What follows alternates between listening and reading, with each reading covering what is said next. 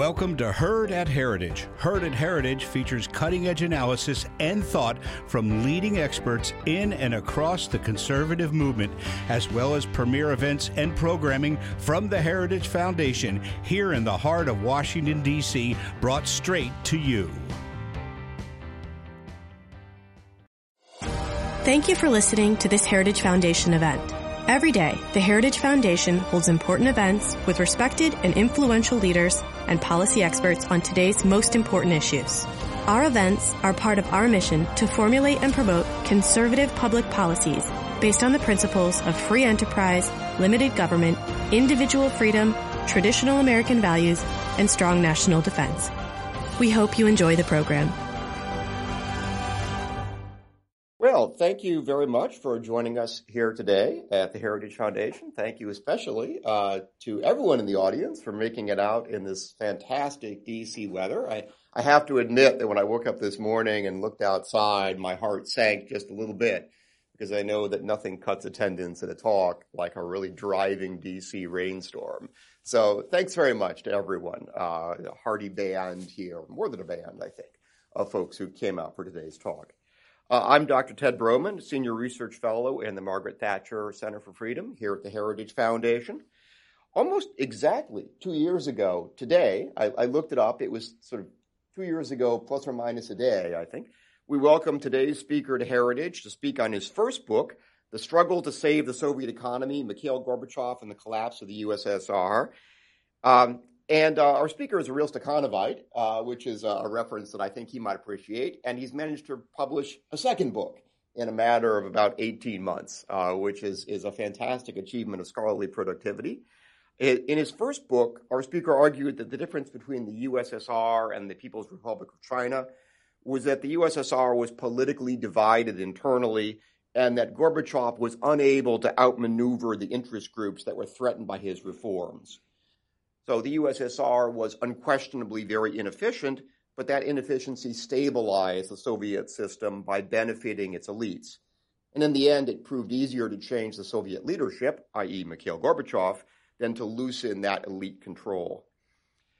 Now, of course, today and over the past several years, the relationship between the Russian economy and the Russian political leadership, in other words, Vladimir Putin, has continued to be both important and controversial there is, I think, fairly widespread agreement that whatever else Vladimir Putin and uh, Dmitry Medvedev have done, they have not really modernized the Russian economy.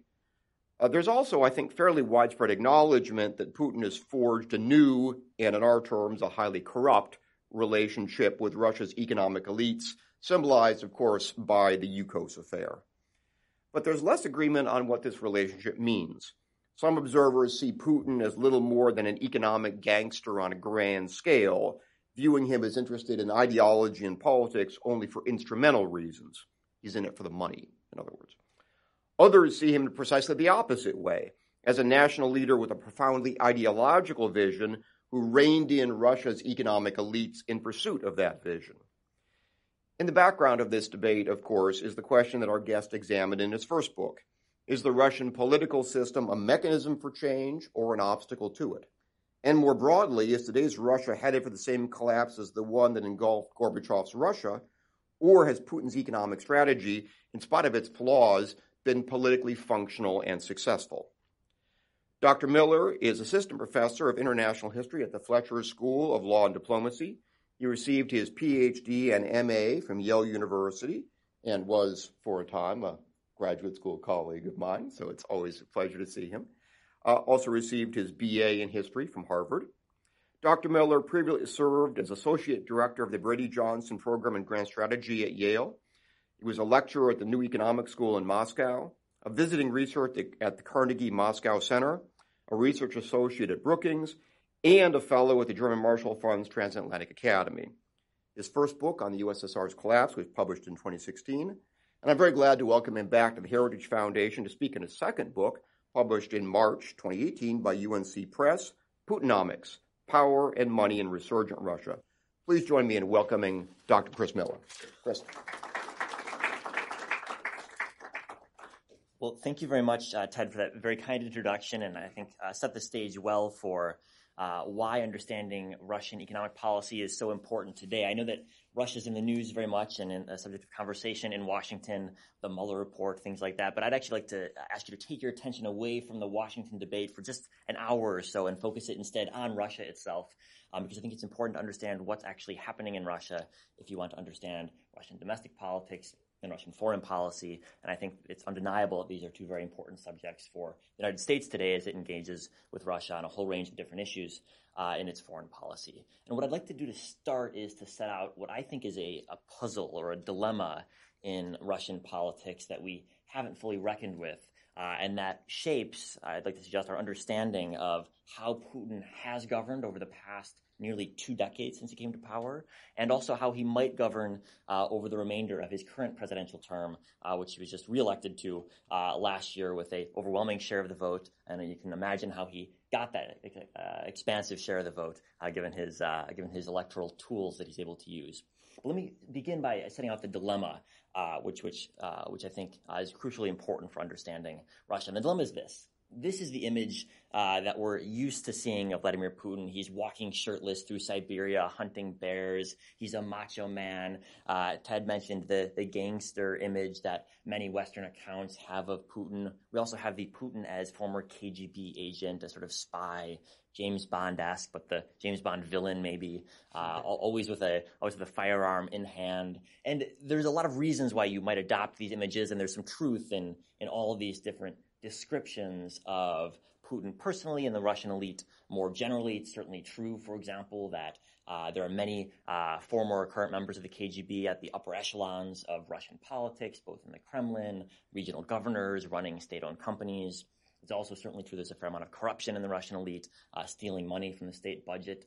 But this has occurred amidst a economic system that has been remarkably stable and I would submit to you that if you were to imagine, uh, pick your metaphor, gangsters or KGB agents running an economy, you might not presume that stability would be the result. But in fact, that's been uh, the experience of Russian economic policy for the past two decades amid rises and fall in oil prices, amid great economic shocks, amid Western economic sanctions. Nonetheless, Russia's managed to run an economic policy that has provided Putin the stability he needs to retain power. And that, I think, is something of a puzzle. What are the principles that underlay that, and to what extent are they durable going forward? And so I've, uh, as Ted mentioned, over the course of research for this book, interviewed uh, many people in Russia and studied the policies that Russia has implemented over the past 20 years since Putin uh, first came to power at the turn of the millennium. And what I'd like to do is propose three pillars of Putinomics, uh, the economic policies that have underlay his rule. The, the first pillar, as I alluded to earlier, is sound macroeconomic management. It might surprise you to hear that every year when the International Monetary Fund issues its report on Russian macroeconomic policy, Russia gets very high marks year after year. The IMF says Russia is doing a great job on fiscal policy and monetary policy. And this has been a constant over Putin's two decades in power. The second pillar, which has been in case up until last year, it might now be changing, is uh, a focus on certain types of social spending. Like many politicians, uh, Putin and the, uh, the Russian elite face pressure from the population to give them things they want. And the Russian government has been very adept in using social spending to buy support from influential groups. And above all, in Russia, that means pensioners. Just as Americans are focused on Social Security, just as all across the world people are concerned about their retirement, so too in Russia. People are focused on pensions. And up until last year, Russia's government under Putin paid out a lot of money in pensions. It increased pensions almost every year of Putin's time in power. And this won Putin an enduring base of support among Russian uh, older voters. And the, the third principle of Putinomics, which I'd like to set out, is I think an important one, especially for an American audience to realize. It's the crucial difference between the Soviet experience and Russia today. We often hear in the media uh, claims that Putin is trying to rebuild the Soviet empire, and there's an element of truth to that. But I think there's a crucial difference in the way the Soviet economy was managed and the way Russia's economy is managed today. And that's that in the Soviet period, almost everything was controlled from the center. Prices for bread and milk were controlled by a central bureaucracy in Moscow. They set production targets for almost every enterprise. Uh, in theory, Moscow was trying to control everything. And today's Russia is rather different. there are only a couple of industries, the key strategically and politically important industries that are controlled from the center, and everything else is kind of left alone. There's not a good business environment, but the government just basically ignores it. So if you're in a politically crucial sector, energy, for example, oil and gas, or the banking sector, there's a lot of government involvement. But if you're running a supermarket or a cement firm, the government just ignores you. And that's been a very effective strategy because it means that Russia today doesn't face many of the problems that the Soviet Union faced an excessive bureaucracy that's trying to control everything. The Kremlin has been able to prioritize controlling the politically important industries while leaving the politically unimportant ones to the side. And as a result, it's been more effective in achieving its political and economic goals. Now, the, the combination of these three pillars has let Russia survive the past five years of what I would argue is a pretty incredible economic shock to Russia.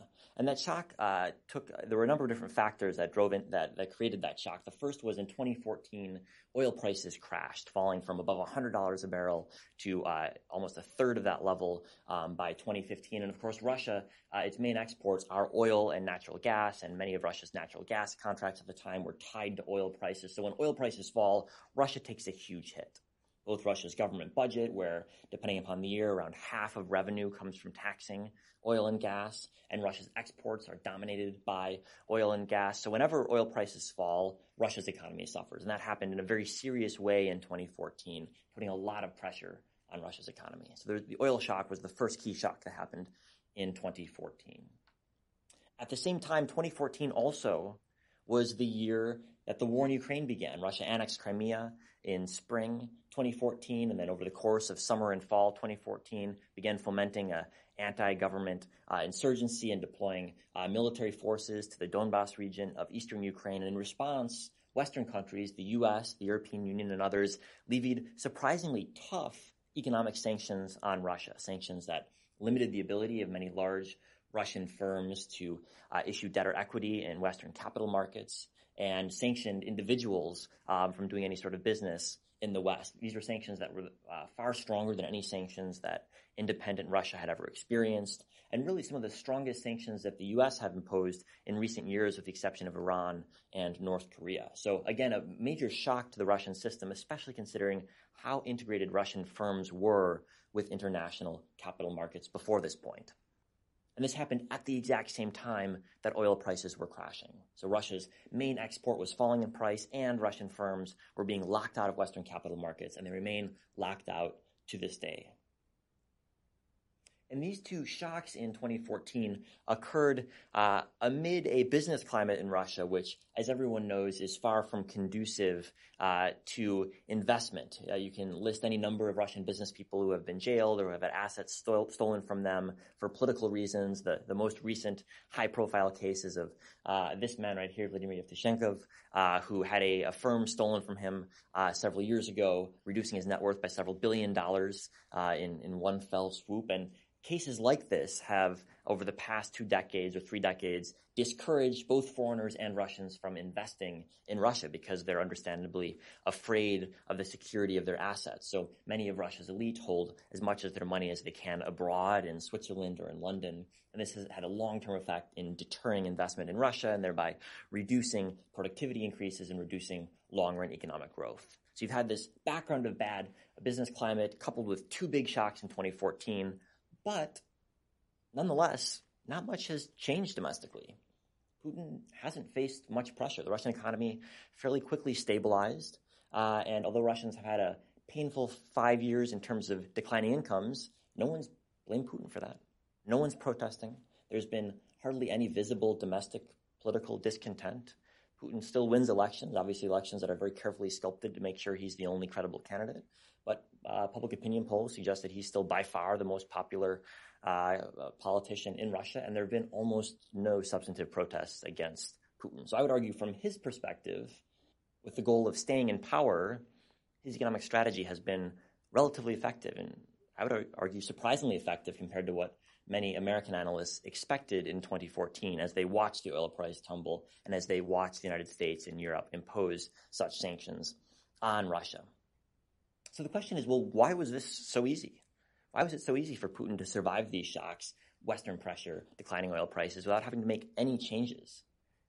Russian foreign policy is unchanged since 2014. Russia is still controlling Crimea. It's still deploying forces in eastern Ukraine. It's begun a new war in Syria. It's still fighting there to this day. And Russian foreign policy looks unaffected by the economic pressure that's been imposed on it from the outside. And domestically, too, Putin's had to make no major concessions to any sort of opposition groups to retain power. He's faced very little pressure to change his ways. So let me try to sketch out to you the, the ways that the macroeconomic policies that the Russian government has implemented over the past uh, two decades and continues to implement to this day have made things relatively easy for the Kremlin to adjust to economic shocks. And there's an important political logic that underlies all of this, which is that in Russia, it's proven very easy over the past two decades to shift the cost of adjusting the shocks onto the population because the population is both unwilling to protest and is afraid of protesting that decision. So almost all of the cost of the adjustment over the past five years has been borne by the population. The population thus far hasn't really complained.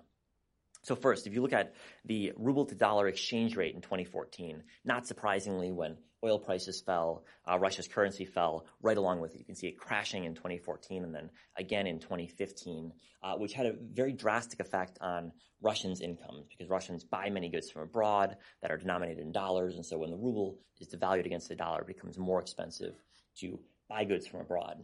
But from the Russian government's perspective, devaluation was a very effective maneuver because Russia's government's goal was not protecting household incomes. It correctly bet that household incomes didn't really matter from the perspective of the government. Its goal was to make sure the government's budget was roughly balanced, that the government had room for maneuver in case it needed to spend more, for example, on a war in Syria, or spend more in case, for example, it had to deal with new sanctions.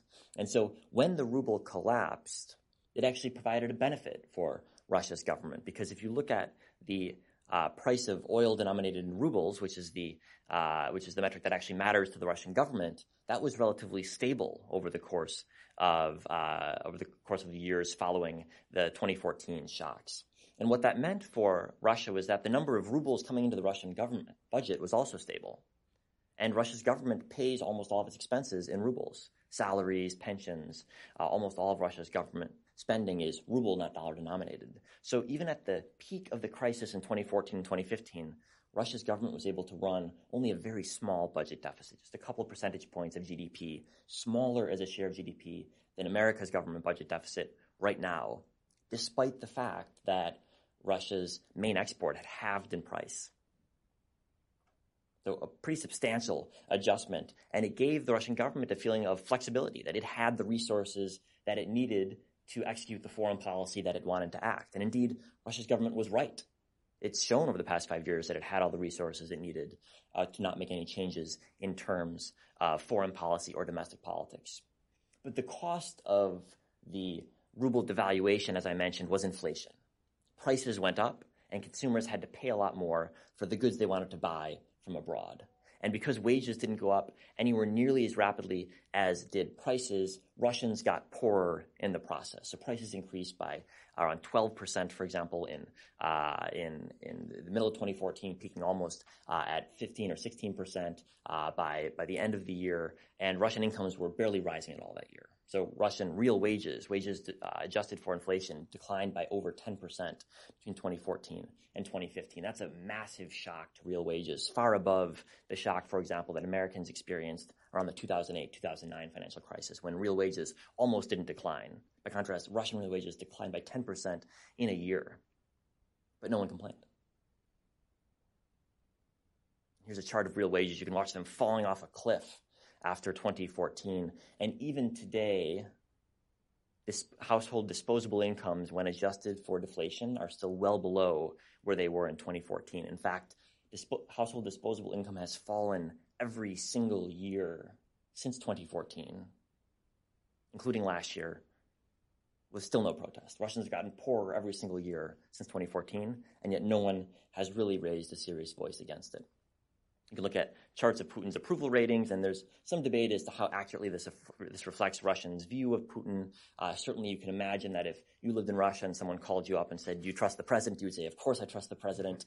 Uh, but nonetheless, I think anecdotally, uh, there, there's no reason to doubt that Putin is by far the most popular politician in Russia. Now, granted, Russians aren't given uh, very many good options uh, in in that scale, but uh, it does seem to, to appear that that Putin's popularity has been relatively solid. It's slidden a bit in the past couple of months, but still, he's far more popular, for example, than Emmanuel Macron is in France or Donald Trump is in the United States. So by comparison to other world leaders, you might say he's doing relatively well, especially since at the end of the day, elections don't matter in Russia in the same way as they do in other countries.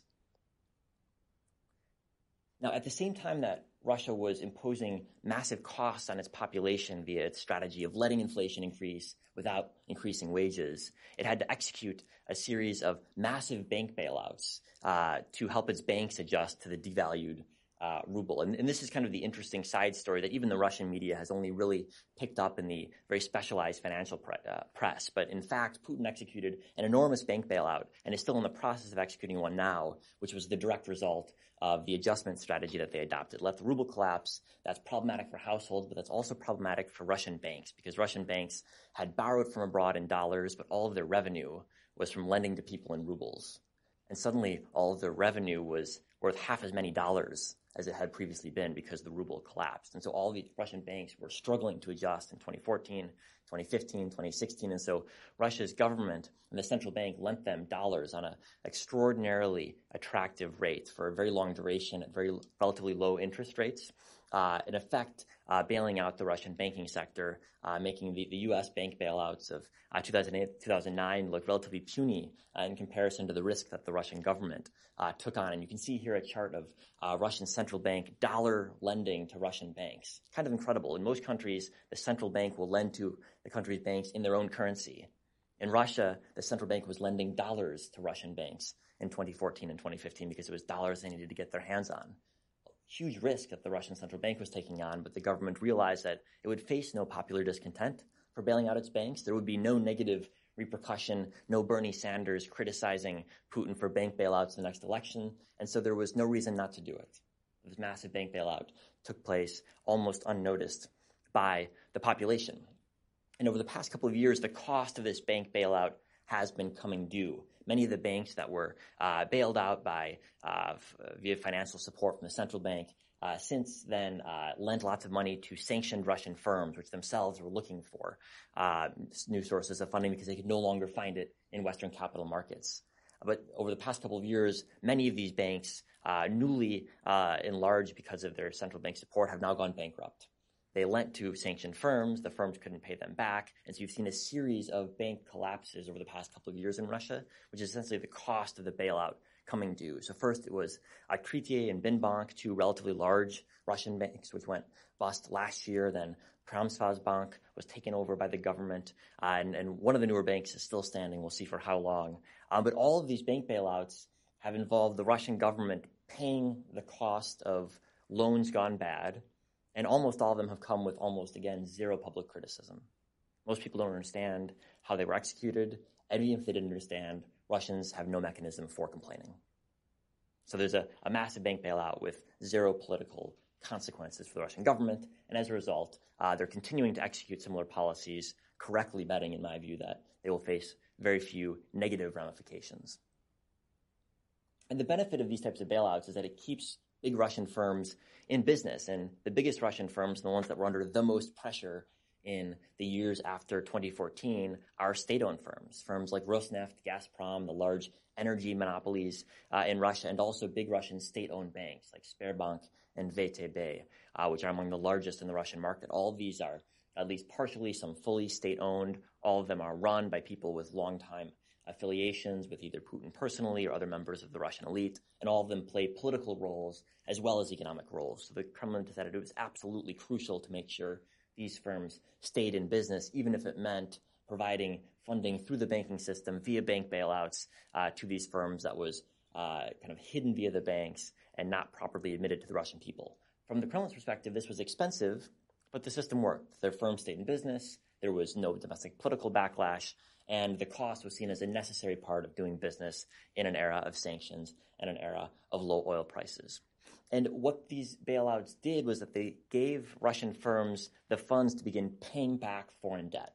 Because in the 2000s, Russian firms had borrowed billions from abroad, euros and dollars mostly from Western investors. And since 2014, they've been trying to deleverage, pay back their loans, fearing further sanctions uh, and fearing that they might lose even more access to Western capital markets. So you can see when you look at the data, uh, a big decline in the extent to which uh, Russian banks, which is the yellow part, and to a smaller extent Russian uh, non-bank corporations, which is the blue part of this graph, have repaid foreign debt, which means they're much less leveraged and much less vulnerable today than they were, to, than were in 2014 to new sanctions or to new economic shocks. So the Kremlin has made its firms more stable and less vulnerable, fearing that the U.S. Congress or uh, the White House will apply new sanctions to Russian firms. And amid these economic policies, Russia's economy has returned to, if not growth, at least stagnation, growth of 1 or 2% a year, um, which for Russia is, is not bad. It's interesting that none of this growth is translating into increases in household incomes. The growth is accruing to other sectors of the Russian economy. Households are still getting poorer even as the economy is growing slightly. But nonetheless, for the Kremlin, this represents uh, a modest victory. The economy is no longer in recession as it was in 2015. And so it can sell this at home as a, a sort of success, even if the economy is growing far more slowly than it would if there were good economic governance in place. And this has allowed uh, the government, at least until last year, to execute the second pillar of Putinomics. The government has had all the resources it needed to make sure it was able to spend on social programs and especially pensions, which are crucial, as I mentioned, to the Russian government's support. And so from 2000 to last year, Russia's government had increased pensions almost every single year. And in the 2000s in particular, pensions increased by double digit rates in certain years. So just exceptional increases in, in the amount that Russian uh, elderly citizens were getting from the state. And as I mentioned before, this provided great benefits to Putin because uh, his key voting bloc was strongly behind him. Now this has changed significantly last year because last year, uh, for the first time, Russia has cut uh, it's it's pension age. It's raised the retirement age. Um, it's it's it's the, reducing the overall payments that pensioners will receive. And as you can imagine, uh, from what you know about the American Social Security system, any attempts to raise retirement age is immensely unpopular. And there were some small protests here and there, uh, but it looks like Putin has been able uh, finally to increase the uh, increase the retirement age. Uh, we'll see if there's sustained effect on his popularity. Thus far, it, it's it's I think too early to tell whether people will actually campaign. But the decision over the past 20 years to spend so much on pensions has led to a interesting shift in how Russia's government spends its on its social programs. Russia has invested very heavily in old people, spending a lot in pensions, and at the same time to fund this, it's cut spending on health and education, which are, in my view, things that Russia needs even more than pension spending. Russian pensions are quite low by international standards, but Russian health and education spending is uh, even even lower, and Russia would benefit more from investing in its population uh, and investing in a more productive workforce. But Russia hasn't done that because no one in Russia almost ever protests or complains about low education spending or low health spending. Indeed, there's been declines by some metrics in health and education spending over the past 20 years with no negative political effects for the Russian government. You can see Russia as around uh, Turkey in terms of the uh, share of uh, government spending on, on its health sector and the education data looks somewhat similar. And the pension reform that Putin pushed through last year, the pension cuts, are, are risky in this sense because they threaten the support of the voting base that has stood by him and the popular support that has been with him since he came to power in 2000. So this is something we'll have to track and see how it develops, what effects it has on uh, Russian support for Putin. And all of this takes place, as I mentioned, among uh, a context of Russia trusting the market a lot more than the Soviet Union did. And this is uh, a key background point that I think is absolutely crucial. Unlike in the past, uh, Russia today has, here's the Moscow Stock Exchange for an example. Uh, Russia has the institutions of a functioning capitalist society. It might have corruption, absolutely does. It might have property rights that are only uh, sporadically defended, but nonetheless, uh, in most sectors of the economy, businesses run along lines that wouldn't be that dissimilar to how uh, Western businesses are run. It's only in a couple sectors, finance, energy, chief among them, where in fact the political questions are playing the dominant role uh, in, in setting the agenda. Now, this picture of stability that uh, I've sketched out of the past 20 years of Russian economic policy, I think, is coming under increasing question, um, in part because of uh, increasing demand in the United States for even more sanctions. Now, I sketched out a picture of how, over the past five years, Russia has withstood uh, pretty tough economic shocks coming from the United States and Europe. Um, but as calls grow in the United States, in particular to escalate sanctions, um, they, they could approach the point where Russia uh, begins to face uh, problems in, in its economic management. Now, in order for sanctions to really have an effect on Russia uh, beyond what the first round of sanctions did, they'd have to be quite tough. But in fact, Congress is, uh, is discussing, especially the last Congress discussed, didn't act on, but did discuss uh, some very significant sanctions that would uh, impose real cost on Russia's government. Um, there's already been a pattern of escalating sanctions. If you look at the differences between the sanctions that were implemented in 2014 versus the sanctions last year, uh, sanctions have shifted away from the state-owned sector of the economy towards private firms. Uh, just a couple weeks ago, uh, the Treasury Department cut a deal with uh, a number of firms owned by Oleg Deripaska, a very well-known Russian oligarch, to force him to change the ownership structure of his firm. And if he didn't do that deal, they would have put those firms basically out of business. So that's a very intrusive uh, type of sanction. And if, if Congress or the Treasury decide to impose similar sanctions on other Russian private firms, that would have a drastic effect on Russia's economy. But at the same time, the U.S. Treasury is also discussing the imposition, and Congress is discussing, discussing this as well, of sanctions on Russian sovereign debt which has not been sanctioned before. And there's, I think, a reasonable chance this year that the, uh, the U.S. Congress will mandate the imposition of sanctions on Russian sovereign debt, prohibiting Russia from issuing government debt in Western capital markets. And the U.S. Treasury has come out in opposition to this uh, on the grounds that it would negatively affect Western financial markets. That's probably overblown, and it seems like Congress is not buying that argument. If you watch the Senate Banking Committee uh, discussion of that in the last Congress, it seems like there's a fair amount of support in Congress actually for moving towards sovereign sanctions, which would have a substantial effect on Russia, not only because Russia could no longer issue government debt. Russia actually has a very low government debt burden compared to many of its peers. The real effect would be the knock on or secondary effects on Russian firms because almost every other Russian firm uh, benefits from at least an implicit uh, sense that it will be backstopped by the Russian government if things go bad. And if suddenly the Russian government can't issue any new debt, if its balance sheet is constricted by U.S. sanctions, suddenly that implicit guarantee that Russian firms get would no longer be credible because Russia wouldn't have a way of funding it. And so many other Russian firms would be affected by sovereign sanctions, even though per the law they wouldn't actually be hit by them. And if you look at the money that Russian firms have to repay over the coming decades, it's billions of dollars a year that need to be refinanced by Russian firms, by banks, by energy firms, by commodity firms. Some of these firms are already under sanction, but many are not.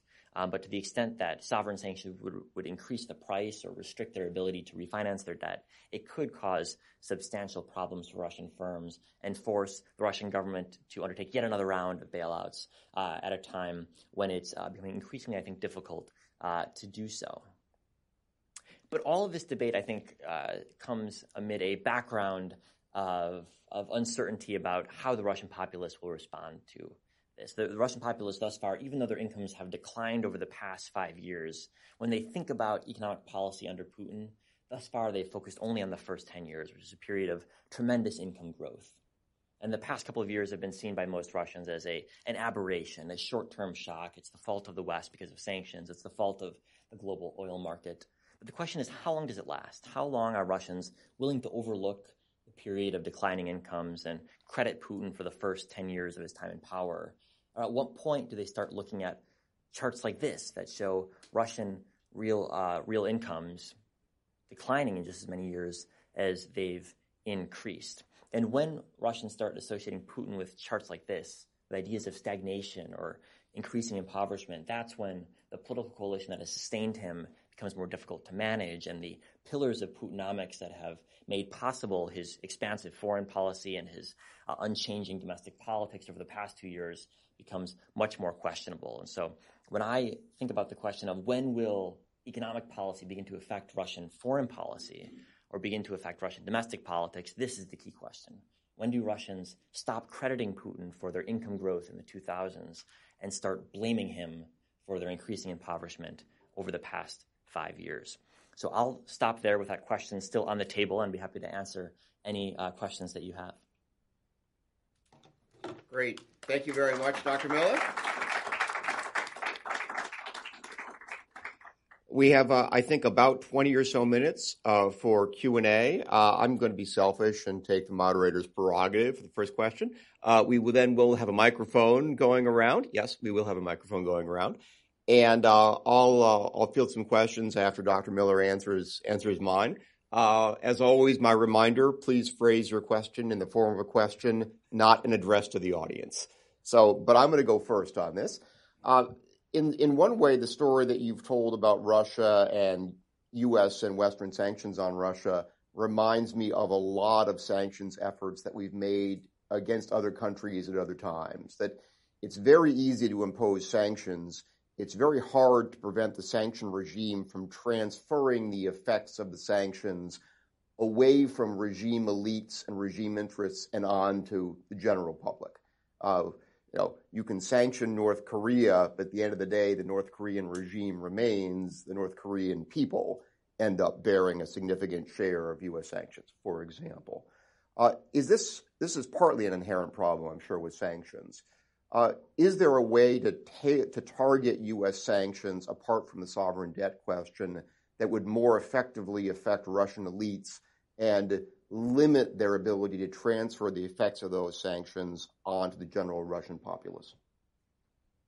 That's a really important question, and I, think it, gets back to this broader debate about when do Russians start blaming the government for economic problems? Because what we've seen thus far is is when individual oligarchs, for example, or individual members of the elite get sanctioned, there are some downsides. They can't go to London anymore. Uh, business becomes harder, um, but their economic costs thus far, insofar as we can tell, and it's obviously very difficult to tell in some cases, but have been reimbursed in some ways by the Russian government. And ultimately, that means by the Russian taxpayer. Uh, and so, so thus far, when you look at attempts to sanction individuals, uh, so far, I would argue that the bill has been footed in the end by average Russians. Um, now, there will come a point at some time, at some level of sanctions, where average Russians will say, uh, hey, to the Kremlin, this is no longer a, a, good deal for us. We'd rather not pay the cost of these sanctions ourselves. That hasn't come yet. Um, it's remarkable in the Russian discourse, which is, of course, very much shaped by the fact that the Kremlin controls all the TV stations, but nonetheless remarkable how anti oligarch politics are not really a part of Russian discourse outside of a very small sliver of the Russian opposition media. Um, you know, I joked about there not being a, a, Russian Bernie Sanders, but it is kind of a puzzle, actually. Uh, why in a country that's so dominated by oligarchs, uh, that has seen such massive corporate bailouts, why you might expect there, there would be a, a left-wing movement that would critique the government for bailing out the business. That hasn't happened uh, almost at all. Uh, and until that does happen, there's going to be no downside for the Russian government to begin uh, or to continue bailing out its friends um, because it wants to keep the elite on board. It's afraid of elite defections. And so long as the Russian taxpayer gives the government more or less a blank check to issue bailouts like this, it's in the Kremlin's interest to keep bailing out. Uh, and, and, so that's why I continue to look at the, the, question of when will the population begin complaining. Because until that happens, uh, Russia's got all the money it needs to bail out uh, basically whomever it wants at home. Well, on that encouraging note, uh, let's let's turn to the audience uh, for uh, for questions. Uh, let's take the gentleman down here in the front. I saw him before you do. If you could uh, mention your name and your organizational affiliation, if you have. One. Hi, my name is Joe Casais. I'm an intern here at the Heritage Foundation. My question to you is about if you believe that sanctions could, in a way, perpetuate the current system the way that it's going, because it uh, allows Putin and the oligarchs to use us as a scapegoat, uh, much as how Brezhnev did, how the Soviets did in the 70s that they just perpetuate this idea of a besieged fortress. And the economic boom, that's great. That's because of us. All economic downturns are because of these sanctions. And maybe that's why there's no organization against. Um, do you think that there's a way that we can dispel that or try to push the blame firmly on them rather than allow them to put the blame on us? You're definitely right that the Russian government makes the argument that uh, many of its economic problems are caused by sanctions. Um, you know, I don't think sanctions are the only uh, grievance Russia can mobilize, so the Kremlin can mobilize to blame the West. It has a whole series of, uh, of, of, points on which it regularly uh, blames the West for its own problems. Um, so even if sanctions disappeared, I think you'd still have the dynamic of, of Russia blaming, uh, or at least kind of the, the government-controlled media blaming its problems um, on the West. Um, but on the on the question of are there ways the U.S. could better target its sanctions or better describe what it's doing uh, so that the population uh, was was less respe- uh, less receptive to that critique. You know, to be honest, I, th- I think uh, America's track record in trying to shape Russian domestic politics uh, has been far from um, super successful. Not only in the past couple of years, but in the past hundred years. Um, I, at the Fletcher School, I teach a class on history of Russian relations with the West, and we just did a, a session on uh, the Russian Revolution and President Wilson's efforts to shape the Russian Revolution, which also didn't turn out very well. Um, so I would be relatively pessimistic about our ability to do that, not only because it's very hard to shape politics in general, but also because the Kremlin controls the TV stations. They've been very effective at shaping the narrative at home, uh, and it, it's, I think, difficult to imagine um, a U.S. strategy being so well crafted and so well resourced that it was able to substantially uh, push against that narrative. Uh, let's take the gentleman on the aisle right here, and then we'll move along the row. All right, thank you. Um, Joe Haberman. I'm an intern with CSIS. Uh, first of all, thank you for your talk. Um, you spoke a little about the various forces on the Russian budget, uh, such as oil prices, as well as some of the social effects on spending, like pensions, public health. I wondered if you could talk a little about another dynamic of the budget, um, namely taxation, and what the tax regime uh, can reflect on sort of the state's efficacy and transparency, as well as the social contract between the people and the government? That's, that's a really good question. Um, one of the first things Putin did when he came to power is he implemented a, a flat income tax of 13%, um, which is a very low rate. Uh, and it's something the Russian government was at the time extraordinarily proud of and remains extraordinarily proud of. Uh, and I think this tells you a lot about the structure of Russian politics, um, which is that unlike the communist period when there was a, a relatively strong, uh, at least rhetorical push uh, from the left. Now it's, it's the opposite in Russia, that uh, both in economic and in, in political identity terms, the push is, is from the right to keep taxes low. And indeed, if you look at Russia's tax burden as a share of GDP, it's actually uh, relatively low compared to many peers. Um, so I think this, this does reflect Russian domestic politics. There's no labor movement, for example, pushing for higher taxes, which you see in many European countries. Um, and in fact, the Russian government actually raised taxes this year. One of the reasons that um, one of the reasons that uh, that incomes fell this year is because the Russian government raised taxes. The way it did it was quite interesting. It raised consumption taxes rather than income taxes, which have a, a regressive effect in general, uh, which is just representative of who's got the power in Russia. You know, it's it's not the the average guy in the street. It's uh, it's the, the elite class who don't worry that much about the value added tax, but I don't want to pay higher income taxes. So I, this is again a great representation of the distribution of political power in Russia, which is been relatively set since 1991 over the course of independent Russia. And I would suspect, unless we see evidence to the contrary, that it, it remains that way for the foreseeable future. There just aren't any sort of uh, social movements of the type that would push for higher taxes uh, on on the oligarchs, for example, uh, existing right now. You could imagine them, but there's no evidence of them. Uh, the gentleman right next to him, I think. Uh, hello, uh, my name is Aaron Kennett.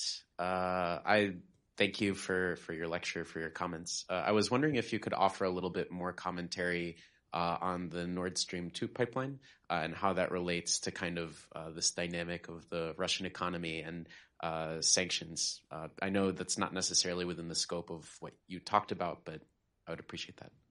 Sure, yeah, happy to discuss Nord Stream 2. So this, this is a pipeline, for those of you who aren't familiar, that is currently being built. It'll go from Russia directly to Germany.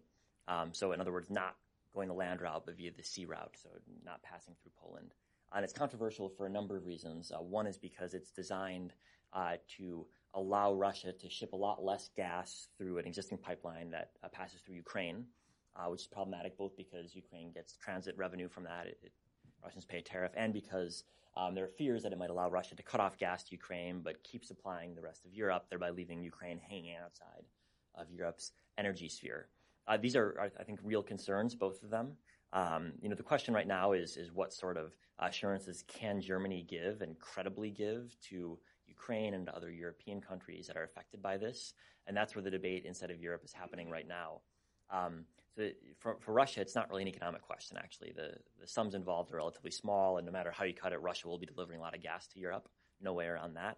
Um, the question is really how does Europe structure the transaction so that the Ukrainians aren't thrown under the bus in the process and that Europe's energy security uh, isn't, isn't uh, threatened in the process. And I think there are ways you could have Nord Stream Plus uh, satisfy those two other criteria, but they would require some compromises from Germany, which we haven't seen yet. Uh, so, so that's where the discussion, I think, needs to lead. I have to say that I remember there, there used to be an American politician who thought there might be some strategic liabilities about building pipelines to deliver Russian or maybe it was Soviet energy to the West. What, what was his? You recall what his name was? But it, it's it's it's you know it's funny because the debate is exactly the same as the debate in the 1980s. Uh, Reagan levied uh, sanctions on a uh, on a pipeline. Um, you know, and, and people talk about returning to the Cold War, and in some ways, I think that's a bit reductive. But there are some interesting similarities in terms of the debates we're having with Russia and with Europe uh, today, and debates we had a generation ago. Great, uh, uh, the gentleman right here in the in the front. Hi, uh, my name is Paul Schwa. I'm a research assistant here at the Heritage Foundation. Um, I was just curious about if, if you have any thoughts or uh, commentary, I guess you could offer on what the broader, maybe more broader objectives of Putinomics are, and uh, not just you know you suggested economic durability, uh, rewarding elites, but does that play into any of the you know, broader objectives we see in the Putin regime?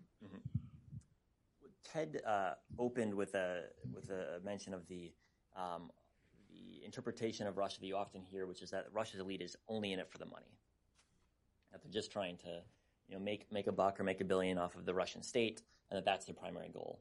Um, you know, I don't think the evidence backs up this thesis. Not that the Russian elite is not interested in money. Certainly they are, but if you were solely interested in mon- money, it's hard to explain why you would have annexed Crimea, an economically irrelevant territory, or why you would have started a war uh, with Ukraine, which was also uh, not an economically wise move. Um, so it certainly seems that there are other factors as well as monetary ones in the Kremlin's decision making, and not only in Putin's, but in the Russian elites more generally. And I think you have to uh, uh, put Russia's actions today in the context of Russian foreign policy over the past several hundred years, I would argue. Not that it's been unchanging, but that there have been certain desires for Russia to be treated like a great power and to uh, have that recognized as um, as have the kind of territory around Russia recognized as Russia's own sphere of influence.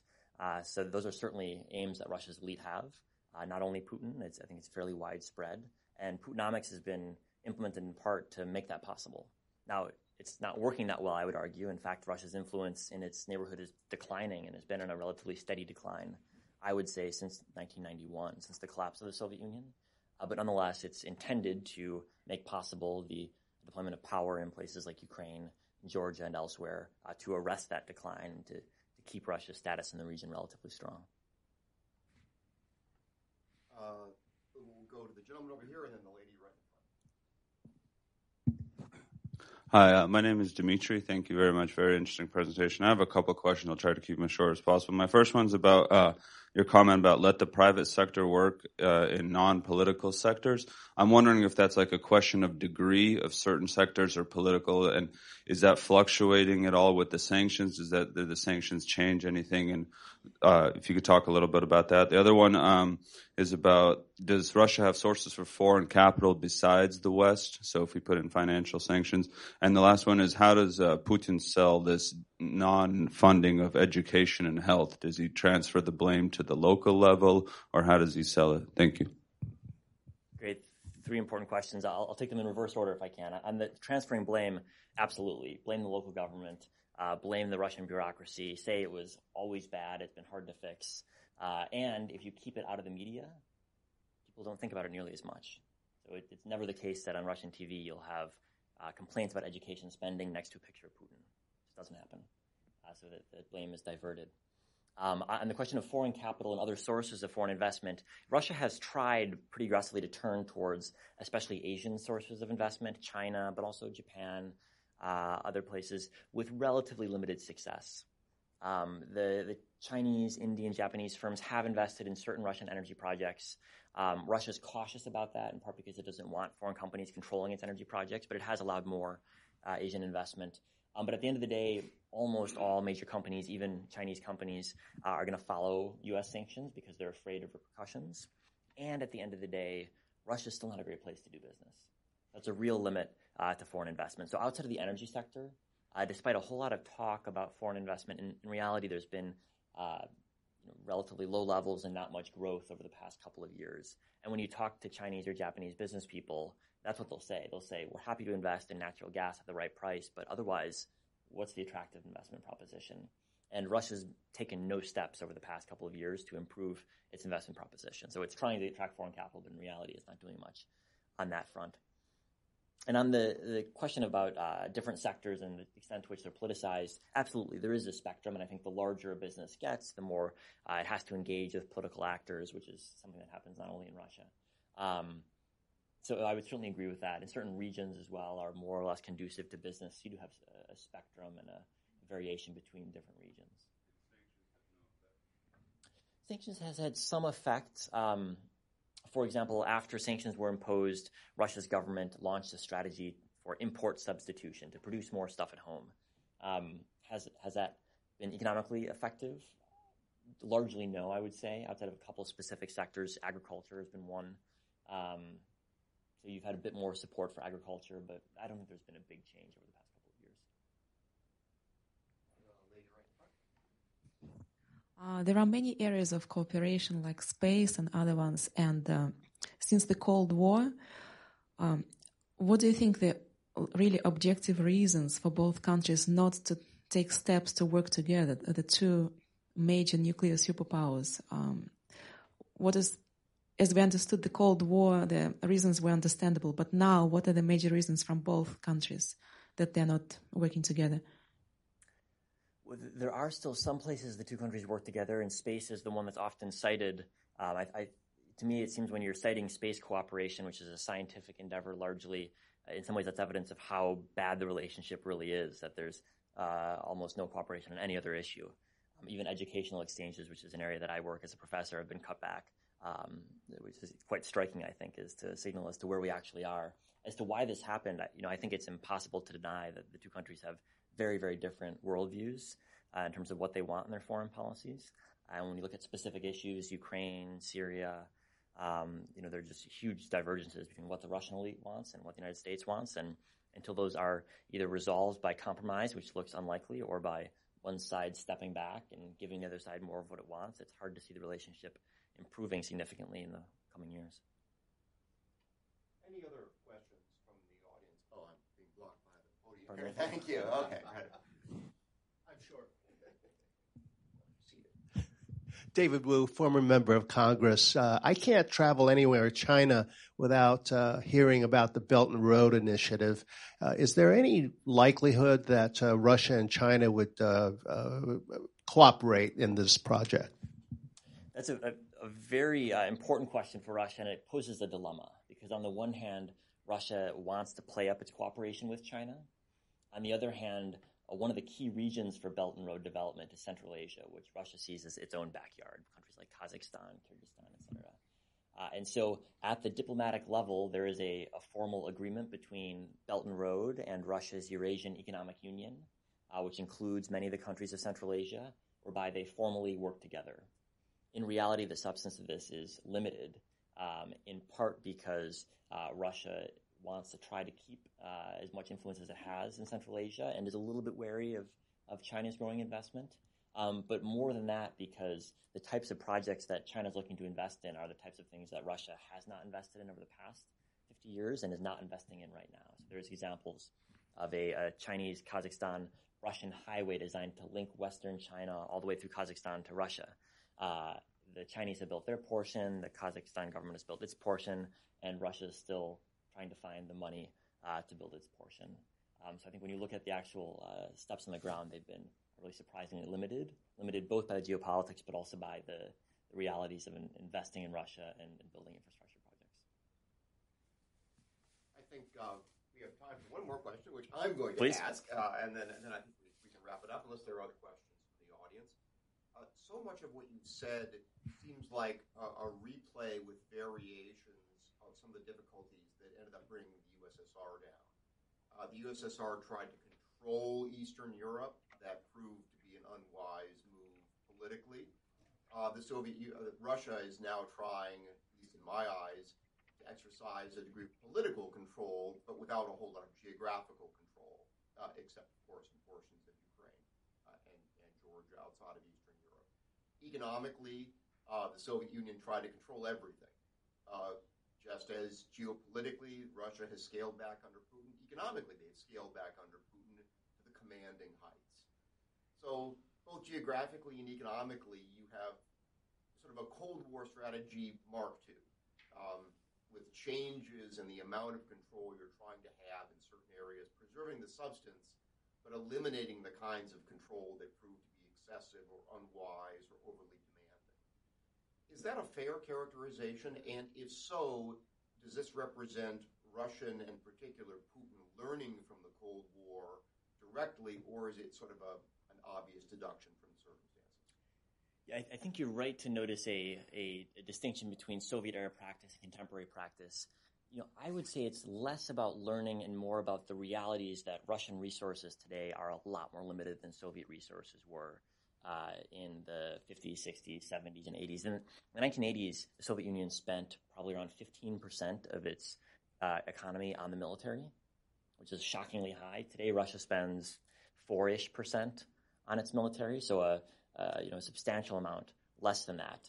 Uh, the Soviet Union had twice as many people in it because it controlled Ukraine and Kazakhstan.